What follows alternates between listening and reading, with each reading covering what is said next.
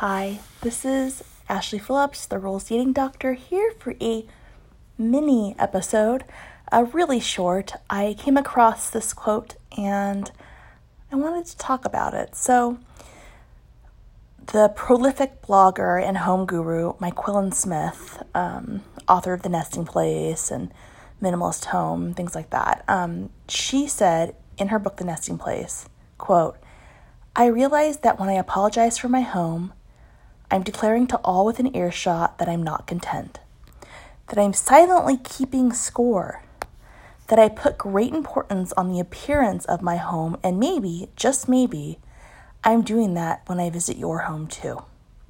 End quote. I love this quote. It hits deep um, with all myself and all of my coaching clients. Are you apologizing at the wrong time? Are there other ways that you're telling people that you're not content or silently keeping score?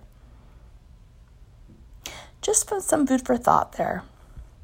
I hope you all have a wonderful holiday season and are safe. And I hopefully will see you for a full episode soon. Goodbye.